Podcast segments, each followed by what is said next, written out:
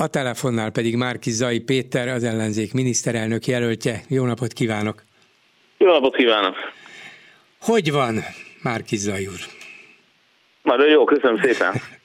És mennyire fáradt, kérdezem ezt azért, mert láttuk, hallottuk, hogy milyen sűrű programja volt Brüsszelben. Mennyit szokott aludni, bár ez egy személyes kérdés, de hát ha valamit elárul azért a közönségnek is róla.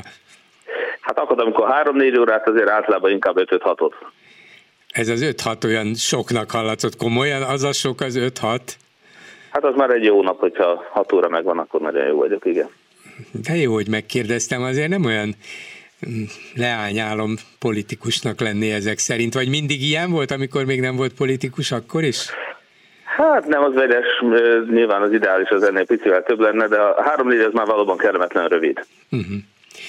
Brüsszelben hogy alakult a programja? Hány politikussal találkozott?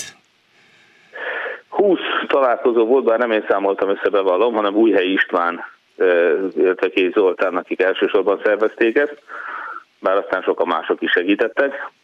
Ebből azonban négy nagy politikai pártcsaládnak a frakcióvezetője, és hat biztos szerepelt, ha úgy tetszik magyarra lefordítva, hogy az uniónak a miniszterei, ezek az uniós biztosok. Tehát nagyon tényleg hihetetlen hálás vagyok, hogy egyrészt ez a nyitottság meg volt, és ilyen fontos emberekkel sikerült érdemben beszélni. Nagyon hasznos volt. Igen, hát ez így ránézésre is már csak a lista alapján is komoly sikernek könyvelhető el. Egyértelműen annak szól, hogy örülnek Brüsszelben különböző pártállású politikusok és vezetők, hogy a magyar ellenzék összeállt és meg tudott állapodni, és íme itt van az ellenzék vezetője. Van tehát remény az Orbán rendszer leváltására? Nagyon jól összetetszett foglalni, valóban erről van szó. Tehát én azt láttam, hogy Nyilván nem a személyes varázsom a meghatározó ebben, hanem mindannyian nagyon fontosnak érezték azt, hogy Magyarországon helyreálljon a demokrácia, a jogállam és az Európai Unió iránti elkötelezettség is. Úgyhogy az európai értékek, európai kultúra képviselete E tekintetben a magyar lakosság egyébként nagyon egyöntetűen az egész Európai Unióban egyik leginkább Európa párti, úgyhogy nem csak az európai közösség, hanem a magyar lakosságnak is érdeke az, hogy ez az együttműködés ez tartós és kölcsönösen előnyös legyen. A személyes varázsáról persze nem önt illene megkérdeznem, de annyit talán mégis föltehetek, hogy kérdésként, hogy azért ez önnek gondolom teljesen új helyzet lehetett. Már benne van a politikában egy ideje, de ilyen töményen, ennyi politikussal, ráadásul ennyi számottevő, vezető, jelentős komoly befolyással rendelkező politikussal nem találkozhatott. És, és hogyha ha ezeket a megbeszéléseket végig gondolja így egy, egy nappal később, akkor hogyan, hogyan tudta ezeket nem levezetni, hogyan tudott ezeken részt venni, milyen hatást tudott gyakorolni a tárgyaló partnerei, el tudta nekik mondani viszonylag röviden, hogy mi az ön feladata, mit lát a legfontosabbnak, és mi az, amiben esetleg valamilyen európai támogatást vár. Szóval hogy zajlott és hogy értékeli a saját szereplését, erre akartam kiukadni. Hát nyilván egy politikus az ilyen szempontból nem különbség, hogy hódműzővásárhelyen a hajléklan szállóban beszélgetünk valakivel, vagy az Európai Unió vezetőivel, hogy a kapcsolatteremtő képesség, meg az, hogy az ember bele tudja helyezni magát egy picit a másiknak a nézőpontjába, a helyzetébe, és eh, hogy nem csak eh, értelmesen, hanem adott esetben kedvesen tud vele beszélgetni. Ez egy politikusnak alapvető elvárás. Tehát nyilván ez eh, e, e tekintetben semmi új nincs. Egyszer volt hasonló helyzetünk, amikor hasonlóan rövid napot, azt hiszem két és fél vagy három napot Washingtonban tárgyaltunk, szintén két Zoltánnal jártam ott ugye két és fél évvel ezelőtt, és ott is nagyon sok fontos emberrel sikerült találkozni a rövid idő alatt, és hát többször elmondani szinte ugyanazt. Itt is a különös, különböző személyes találkozókon természetesen visszatérő témák voltak, tehát nem mindenkivel másról beszélgettünk, hanem hogy majdnem mondhatnám, hogy magam részéről mindenkivel nagyon hasonló üzeneteket kellett átadjak, vagy mindenkinek. És hát ezek egyrészt a következő hónapokról szóltak, hiszen most Magyarország egy igen jelentős, sok milliárd vagy több milliárd eurós segítséget kell, hogy kapjon az Unió többi államához hasonlóan, a Covid utáni helyreállításra, ez az RRF-nek nevezett támogatás, amit eddig még nem folyósítottak, hiszen nagyon komoly aggályok vannak.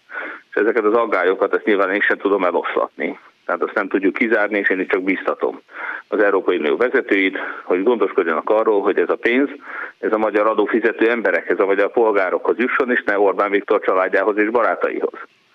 Hogy ezt a pénzt ne lehessen politikai célokra felhasználni, az uniós adófizető pénzét ne csak elnopli ne lehessen, hanem például a városok tekintetében, és nyilván polgármesterként ez nekem különösen fontos, ne lehessen azt mondani, hogy a Fideszes vezetési városok kapnak ebből a pénzből, az ellenzéki vezetési városok pedig nem. Ugye itt ez a Fidesz rendszerében sajnos elég rendszeresen megtörténik.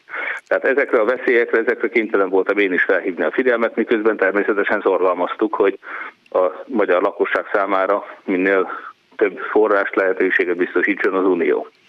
És aztán természetesen volt egy másik témánk is, a remélt rendszerváltás után nekünk föl kell számolni azt a korrupt rendszert, amit kiépített Orbán Viktor Magyarországon, kell, hogy legyen elszámoltatás, és természetesen helyre kell állítanunk a sajtószabadságot, a jogállamot, a demokráciát. És ennek érdekében az Orbán Viktor féle kinevezetteket és a kétharmados alkotmány ellenes törvényeket, azt természetesen a lehető leggyorsabban, leghatékonyabban meg kell szüntetni.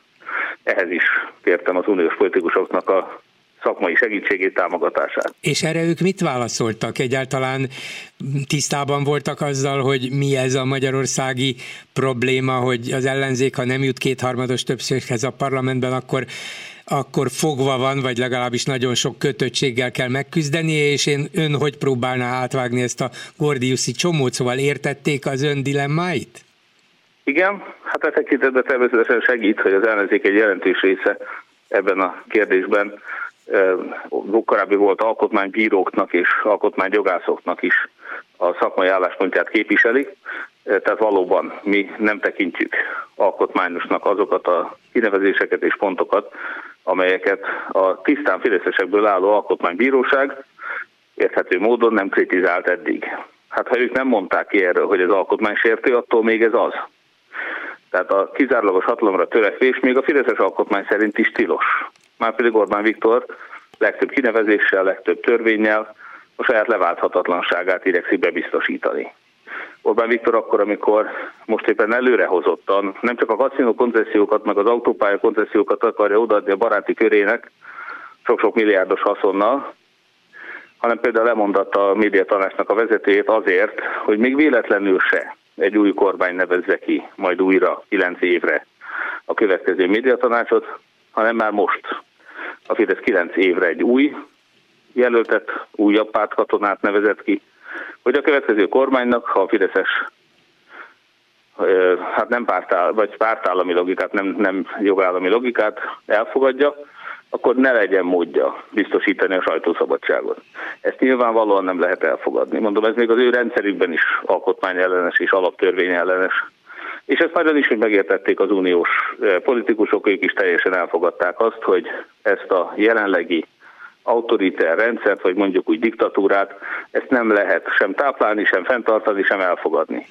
Nem voltak aggályai ezzel kapcsolatban az uniós vezetőknek és politikusoknak, hogy hát jó-jó, értjük, és önnek teljesen igaza van, miniszterelnök jelölt úr, de hogyha a jog írott szabályai ellenében cselekszik, akkor nem biztos, hogy az Európai Unió ebben támogatni tudja, hiszen nekünk a leírt betűhöz kell ragaszkodnunk. Nyilván ez egy jogos és logikus felvetés, és azt sem mondom, hogy a sok-sok beszélgetés során egyszer sem hangzott el, bár nem gyakran. Azt ők is megértették és tudják, ha akarja Orbán Viktor holnap módosítja az alkotmányt, még hétvégén is. Kétharmaddal meg fogja tudni szavazni, hogy a következő választás 130 év múlva lesz, és hát ezt nem fogjuk elfogadni, mint oly sok minden más sem fogunk elfogadni természetesen mert akár kimondja a Fideszes Alkotmánybíróság, akár nem, ez akkor is alkotmány és alaptörvényes ellenes. Ezt úgy gondolom mindenki megértette, mindenki tudomásul vette, a Fidesz önkénye alatt bármit meg fog tudni csinálni, de mi nem fogjuk elfogadni ezeket, természetesen nem lehet elfogadni. Ugyanúgy, ahogy azt, hogy 130 év múlva legyen legközelebb választás, azt sem fogadnánk el az biztos, hogy nem csak az európai politikusok, hanem az európai sajtó is nagy figyelemmel kísérte az ön szereplését. A jelentősebb lapok beszámoltak egyrészt arról, hogy miket mondott, tartott sajtótájékoztatót is, és úgy látszik, hogy nagy reményeket fűznek önhöz. A kérdéseikből, például az újságírók attitűdjéből, mire következtet, hogy egyértelmű támogatásra számíthat akár a, bal, akár a jobb oldalon ön, mint az ellenzék jelöltje? Most úgy tűnik, hogy igen. Többek között hát nagyon kedves és szívélyes fogadtatás tapasztaltunk a zöldek, a liberálisok és a szociáldemokraták részéről is. Nyilván nekem különösen fontos volt a korábban a Fidesznek otthont adó néppárt vezetőjével való találkozás, sőt néhány jó néhány vezető képviselőjével való találkozás. Ennek a konzervatív jobboldali kereszténydemokrata közösségnek ugyanis már láthatóan ugye korábban elege lett a Fideszből, de az ő szabályaik miatt az, hogy Magyarországon valamilyen más szervezetet elfogadjanak, egy új pártot mondjuk elfogadjanak, annak azért komoly menetrendje van, de ennek lehetnek olyan szimbolikus lépései, még akkor is, amikor jelen pillanatban Fidesz már nem, de az egyszem keresztény-demokrata képviselő az még tagja az Európai Néppárt frakciójának az Európai Parlamentben, de szimbolikusan mégiscsak lehet megerősítő, pozitív, támogató üzeneteket küldeni, küldeni Magyarországra, a Fideszre korábban szavazókra, hogy most már a konzervatív jobboldali embereknek is az ellenzéket kell támogassák, hiszen itt vannak ezek az értékek. A Fidesz oldalán ma már nem a hagyományos keresztény demokrata értékek vannak, hanem a korrupció, meg a, a különböző botrányok, ugye Borkai Szájer Kaleta botrányok, maga miniszterelnök úrnak a bejének, az Olaf által is korrupciógyanúsnak, csalásnak minősített közvilágítási beszerzései, a Fidesz tömeges migráns betelepítése, amikor még körözött bűnözőket és iszlamista terroristákat is beengedtek Magyarországra, ha azok fizettek letelepedési kötvényt Rogán Antal barátainak, vagy éppenséggel a járványkezelés katasztrofális eredménye, ami miatt Magyarországon haltak meg a legtöbben a Covid-ban, miközben Szijjártó Péter baráti köre fölháborító módon megtömte a zsebét olyan Sinopharm kínai vakcinából, amelyekért egyrészt kétszer annyit fizettek, mint például a Szenegál, tehát nyilván hatalmas korrupciós botrányt sejtünk e mögött. Másrésztről persze 60 év felett még a kínaiak sem tesztelték ezt a vakcinát, nálunk pedig 400 ezer idős embernek ezt adták be. De hasonlóképpen hatalmas botrány a lélegeztetőgébeszerzés, és még tudnám sorolni, ahol magyar embereknek az életének a mentésével szemben is az volt a Fidesznek a célja, hogy minél többet lehessen lopni. Hát ezt nyilvánvalóan nem lehet kereszténydemokrata értéknek nevezni, és ezért azt látom, hogy ebben a közösségben is, a jobboldali közösségben is óriási felháborodás a Fidesz pártállam építése, orosz és kínai érdekeknek való e, európai érdekek elárulása.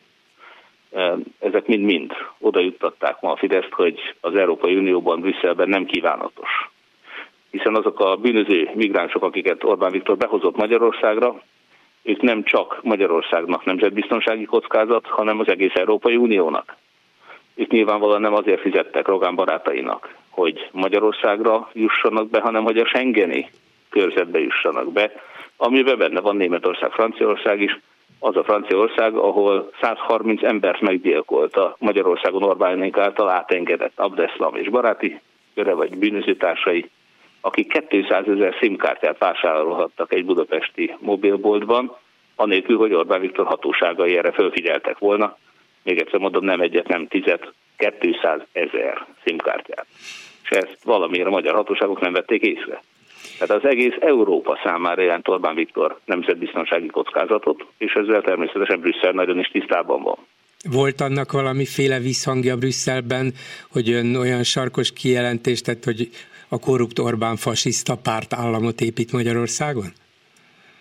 Hát én most egy nagyon kedves posztot láttam véletlenül Vágó István professzor úr, szóval már viccesen mondom persze, tehát a víz professzornak, ahogy szokták nevezni, a DK-nak a képviselőjétől, aki a definíciót, egy fasiszta pártállam definícióját kimásolta, egy lexikonból, ha jól gondolom, és hát nehéz vitatkozni az ott megfogalmazott szempontokkal, hogy azokat Orbán Viktor pártállama valójában elég gyakran, vagy többnyire nagy többségében teljesíti. A gyűlöletkampányoktól a korrupcióig, a tehetség helyett a pártlojítás alapján való kinevezésig, a kontraszelekcióig. Tehát sajnos nehéz vitatkozni ezzel a megállapítással, senki nem is vitatkozott vele.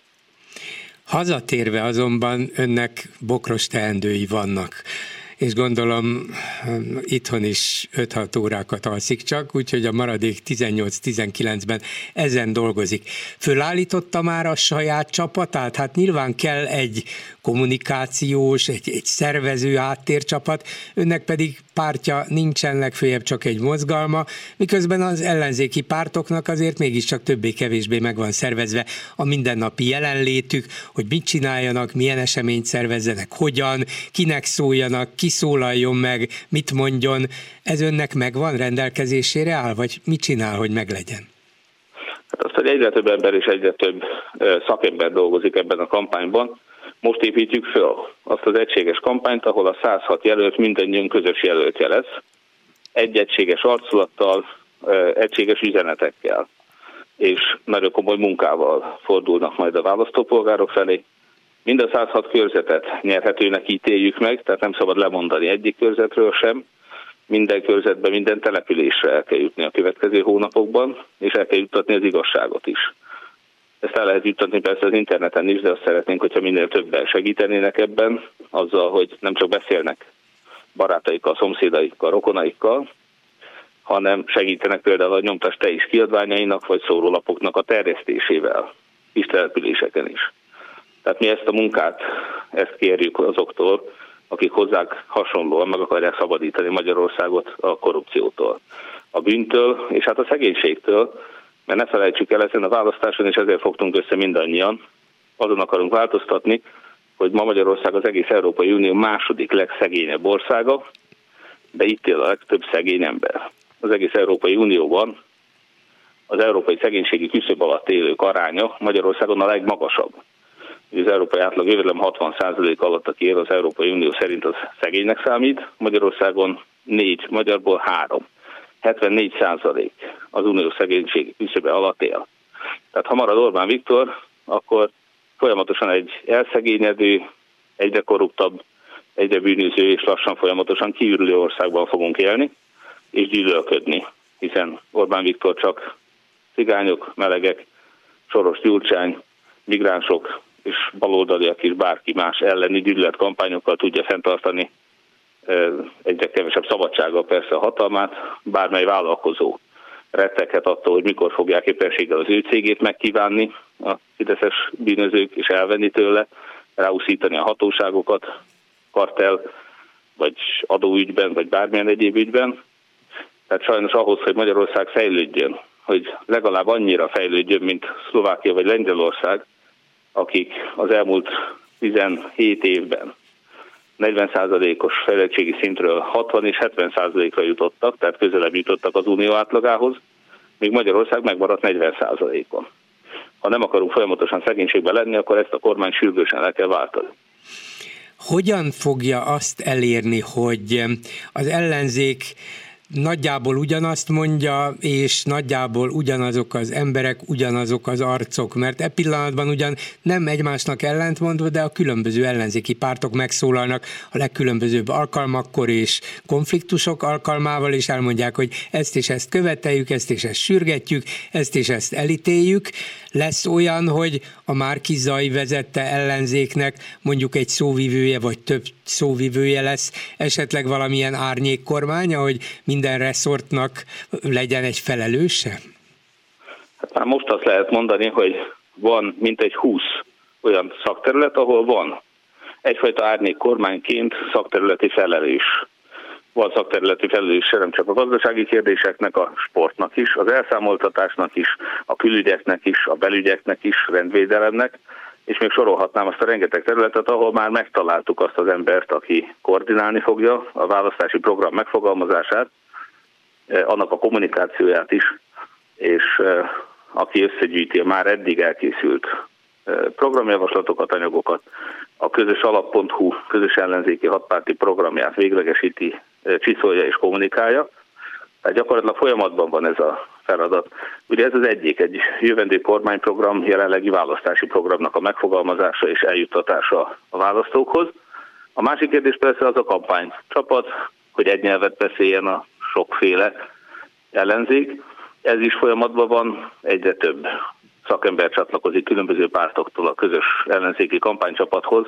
Annak most állítjuk föl a protokolljait, heti, két heti összejöveteleket, egyeztetéseket, formalizáljuk ennek a kampánycsapatnak az egységes működését, és ez a munka is már elindult. Természetesen ez nem egy-két nap alatt történik meg, és hát nyilván ahhoz is idő kell, mire egy ellenzéki előválasztásban eddig egymás ellen dolgozó, érthetően és természetes módon, eddig egymással rivalizáló pártok most újra együtt közösen dolgoznak, de én úgy látom, hogy a pártoknál ez a változás már megtörtént, mindenki elásta a csatabárdot és félretette az eddigi nézetkülönbségeket, elfogadta, hogy a választók akaratának megfelelően választottuk ki a 106 közötti és egy miniszterelnök jelöltet, amely mostantól kezdve közös jelöltje minden ellenzékinek. Mostantól kezdve egyetlen egy kérdés lehet az országban, Orbán vagy nem Orbán, vagy hogy szoktam mondani, Fidesz vagy nem Fidesz. Mindenkinek, aki ezt a elszegényedő, elnéplenedő, végtelen korrupt és gyűlölködő országot le akarja cserélni egy gazdagodó, boldog, fejlett, demokratikus, szabad magyar jogállamra, össze kell fogni, és ebben a csapatban minél több segítséget kell adni, és minél több munkát kell vállalni. Ezt a munkát indítottuk el most, és én nagyon optimista vagyok, mert azt látom, hogy a párt emberek ezt megértették már, és lassan reméljük, hogy minden támogatójuk is, a választópolgárok is megértik, és magukévá teszik ezt a közös harcot. Vegyünk egy viszonylag um, az embereket érdeklő, de hát azért mégsem a legnagyobb politikai kérdést, viszonylag friss dolog. A kormány eldöntötte, hogy 480 forintban maximálja a benzin, illetve a gázolaj árát három hónapra. Valamiféle beavatkozást több ellenzéki párt sürgetett már az elmúlt hetekben, mondván, hogy ez a túl magasra szökött üzemanyagár nagyon sújtja a gazdaságot is, meg a, az egyéni fogyasztót is. De mostan megint csak az történt, hogy a különböző pártok különböző módon reagáltak, nem egymásnak ellentmondóan, de mégis más hangsúlyokkal erre a kormányzati lépésre hogy kell elképzelni, hogyha föláll az ön csapata, hogy akkor majd Márki Zaj Péter nevében kiáll az illetékes terület kvázi szóvivője, vagy az ön szóvivője fog beszélni, vagy kiáll több pártnak az illetékese, és együtt fognak beszélni, szóval hogyan fogják érzékeltetni, hogy egy-egy ilyen konkrét ügyben mi is az ellenzék közös álláspontja? Hát egyrészt ugye eddig soha ilyen nem volt, tehát e, ezt is meg kell tanulni, ki kell alakítani. Az ideális az az lesz, hogyha ezek az előbb említett szakterületi felelősök folyamatosan tudnak reagálni és kommunikálni. Ellenzéki közös álláspontot válaszolva a kormány kihívásaira, akár lépéseire, akár nem lépéseire. Tehát a hiányosságokra és a kritizálható vagy joggal kritizálható lépéseire. De ettől függetlenül nem szeretném korlátozni senkinek a szabadságát. A pártok természetesen igenis eltérő álláspontot is képviselhetnek és megfogalmazhatnak. Ettől még a leendő közös kampányban lesz egy közös hang, és ezt a közös hangot lehet hivatalosnak tekinteni, de nem gondolom, hogy ettől mindenkinek a, tehát mondjuk a zöldeknek ugyanaz kell, hogy legyen a kormánynak erről a lépéséről, mint mondjuk a, a baloldali pártoknak, vagy éppenséggel a rendkívül szociálisan érzékeny jobbiknak. Tehát valószínűleg a zöldek azok az energiatakarékosság egyében nem fogják támogatni azt, hogy, hogy mesterségesen alacsony legyen mondjuk az energia ára, és ne térüljenek meg a zöld beruházások, vagy éppenséggel a környezetszennyezés az folytatódjon. Tehát ők valószínűleg minden áron amellett lesznek, hogy a környezetszennyezést csökkentsük míg a szociális érzékeny emberek azok valószínűleg ezeket a lépéseket majd dicsérni fogják, bocsánat, ezek a pártok. Tehát ezt a véleménykülönbséget természetesen egy ilyen sok párti, sok színű koalícióban én úgy gondolom, hogy el lehet fogadni. Az egységes álláspont az persze majd az egyeztetések során kialakul. A rezsicsökkentés kapcsán már elmondtam, hogy például az én véleményem az az, hogy azt a Fidesz nem fogja tudni megállítani, hogy ha már csak az inflációval is, akkor is előbb-utóbb nyilván nem csak a kenyérnek, meg a benzinnek az ára fog felmenni, hanem mindenféle egyéb energiaforrásnak is, tehát a Fidesz ezt nem fogja tudni fenntartani, hiszen olyan magas adókat kellene kivetni mindenkire, és már így is a legmagasabb adót vetik ki a szegény emberekre, hogy egyszerűen ez fenntarthatatlan. Hogy a rezsicsökkentés az önmagában is egy,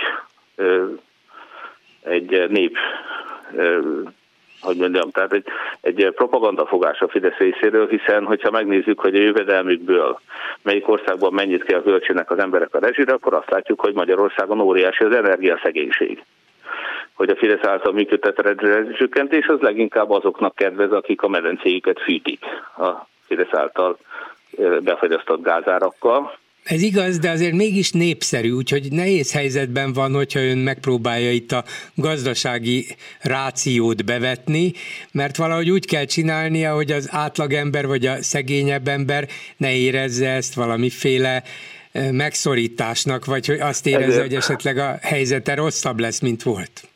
Ezért fontos hangsúlyozni, hogy természetesen nem rezsiáremelésről beszélünk, hanem arról, hogy hatékonyan azokat az embereket segítsük jobban, mint a Fidesz akik rászorulnak. Hiszen még egyszer mondom, a merencéjüket, fűtőket azt a Fidesz nagyon is, hogy megsegítette, sőt engem is nagyon segített, amikor nyilván a hét gyermek miatt nagyon nagy házunkat, 150 éves 3,2 méteres belmagasságú házat eh, fűteni, most 20%-kal olcsóbb a gáz, tehát én személy szerint rendkívül hálás vagyok ezért, ha úgy tetszik. Na de hát a vásárhelyi cigány lakosság jelentős része az például vegyes tüzeléssel fűtők, a gázár, gázárcsökkenésből semmit nem élvezhettek. Ez csak egy példa arra, hogy mennyire antiszociális az, ahogy működött ez a rezsicsökkentés, és hogy vannak olyan megoldások, amik valódi rezsicsökkentést jelentenek, például, hogy hódozővásárhelyen most az említett ö, szociális bérlakás körzetben, ahol a cigányság jelentős része él, ott most épületet szigetelünk, nyílánzárót cserélünk, hőszivattyús villanybojlereket fogunk beszerelni, tehát valóban csökkentjük a rezsiköltségét az ott élő embereknek. Én mhm. azt gondolom, hogy a következő kormány prioritása az lesz, hogy azoknak segít, segítsen, akik erre rászorulnak, de azoknak valódi segítséget nyújtson azzal, hogy sokkal kevesebb energiát kell használjanak, energiatakarékos megoldásokkal, hűszigeteléssel, ablakcserével, kondenzációs kazánokkal is sorolhatnám. És ezt ezek szerint közösen ki fogják dolgozni, és aztán közösen fogják képviselni a képviselőjelöltek is, meg az önemberei is, meg a pártok vezetői is, és természetesen ön is. Pontosan, így van. Hát például ez a napelem program, amit Hódműzővásárhelyen Zöldpont iroda néven el akartunk indítani, mire a Fidesz leállította és felfüggesztette ezt az egész programot. Ezt mi újra fogjuk indítani, és így nagyon sok magyar háztartásban eh, tartósan megoldódhat az energia probléma azzal, hogy a háztető megtermelik azt az energiát, aminek innentől kezdve sokkal kevésbé érdekes, hogy mennyi az ára, hogyha saját maga megtermeli mindenki azt az energiát, amit elfogyaszt. Én egyrészt örülök annak, hogy itt körülbelül egy fél órát ránk szállt, és ránk szánt, és, és remélem, hogy a következőkben is nyílik majd erre lehetőség, de azért azt is meg kell kérdeznem, és ez a kérdésem lényege, hogy arra már van elképzelése, koncepciója, hogy mint az ellenzék miniszterelnök jelöltje, hogyan, milyen formában, milyen rendszerességgel, hol szólaljon meg. Természetesen minél több helyen, ez, ez lehet az egyik szándék, de talán valami rendszerességet gondol beépíteni a megnyilvánulásaiba, a megszólalásaiba? Hát nyilván igyekszünk minden megkeresésnek valamilyen időtávon belül ö, helyt adni. Van egy sajtó referensünk, ha úgy tetszik már az MMM-nél, illetve ebben a miniszterelnök jelölti kampányban ő igyekszik biztosítani azt, hogy nem mindig ugyanazoknak a médiumoknak nyilatkozzak minden nap, minden héten, hanem hogy sor kerüljön minél szélesebb körben, minél több megkeresésre tudjunk válaszolni. Úgyhogy természetesen mindig örömmel veszük a megkeresést, és igyekszem minél több időt. Hát ez lényegesen kevesebb, mint eddig, tehát eh, biztos, hogy ilyen szempontból is türelmet kell kérjünk mindenkitől, de amint lehet, akkor nagyon szívesen eh, válaszolok minden megkeresésre itt a dolog végén ez egy ilyen eh, érdekes kérdezői vagy interjú szerkezet az, az idejéről, meg az alvásáról kérdeztem az elején, de most arról kérdezném a végén, hogy mégis hogy van beosztva egy napja, amikor nem Brüsszelben van, hanem csak egy normális munkanapot tölt el Magyarországon. Mikkel kell foglalkoznia az ellenzék miniszterelnök jelöltjének? Ma például egy aljegyzői pályázatnak a pályázóját hallgattuk meg itt Ja, hogy a, az eddigi munkájával kellett foglalkoznia, értem. Így van. De Aha. ugyanígy a vásárhelyi fejlesztési projektekkel, a vásárhelyi önkormányzat működésének fejlesztésével, automatizálásával, hogy hogyan tudunk akár a beléptető rendszeren úgy fejleszteni, hogy rugalmas munkaidő keretet vezessünk be a dolgozóknak, hogy nem tudjuk biztosítani azt, hogy egy új iktató rendszer bevezetésével megbízhatóbban és határidőre válaszoljon a hivatal minden megkeresésre. De hát nagyon sok ö, egyéb kérdés is van természetesen, ö, és hát megkeresnek nem polgármesteri ügyben is, itt Hódmezővásárhelyen, országos ügyekben is. Lakatos Béla például a roma felzárkóztatás ügyben jött ma egyeztetni hozzám, de a Digitális Magyarország programjáról tárgyaltam az imént négy szakemberrel, akik hát nem csak vásárhely, hanem az ország számára is javasoltak modern, költséghatékony és ügyfélbarát megoldásokat. Hódmezővásárhelyen hogy fogadták azt, hogy ön lett az ellenzék miniszterelnöke, hogy ajjaj, majd akkor el fog tőlünk menni a Péter, és ki tudja, ki lesz a következő polgármester, vagy azt mondták, hogy hm, ha hát így kevesebb ideje és energiája marad a városunkra, vagy azt mondták, hogy na ez az, végre valaki vásárhelyről az ország vezetője lesz. Hát nyilván mindegyik előfordul. Ennek az aránya azért kellően biztató, egyrészt azért, mert tudják, hogy nem is fogom cserbe hagyni vásárhelyet, és hogy van olyan megfelelő személy, aki fog tudni pótolni, hogyha minden úgy alakul, ahogy a ellenzék most szeretné. De hogy mennyire támogattak a vásárhelyek, azt mutatja, hogy Lázár János ellenfeleként, körzeti kihívójaként nem csak vásárhely, hanem Makó, ahol nyilván alacsonyabb számban támogattak, de még a kettő összege is, tehát a teljes 19 településből álló körzet 81%-a szavazott rám körzeti jelöltként, az előválasztáson, és már az első fordulóban is 51% támogatott a miniszterelnök jelöltségben.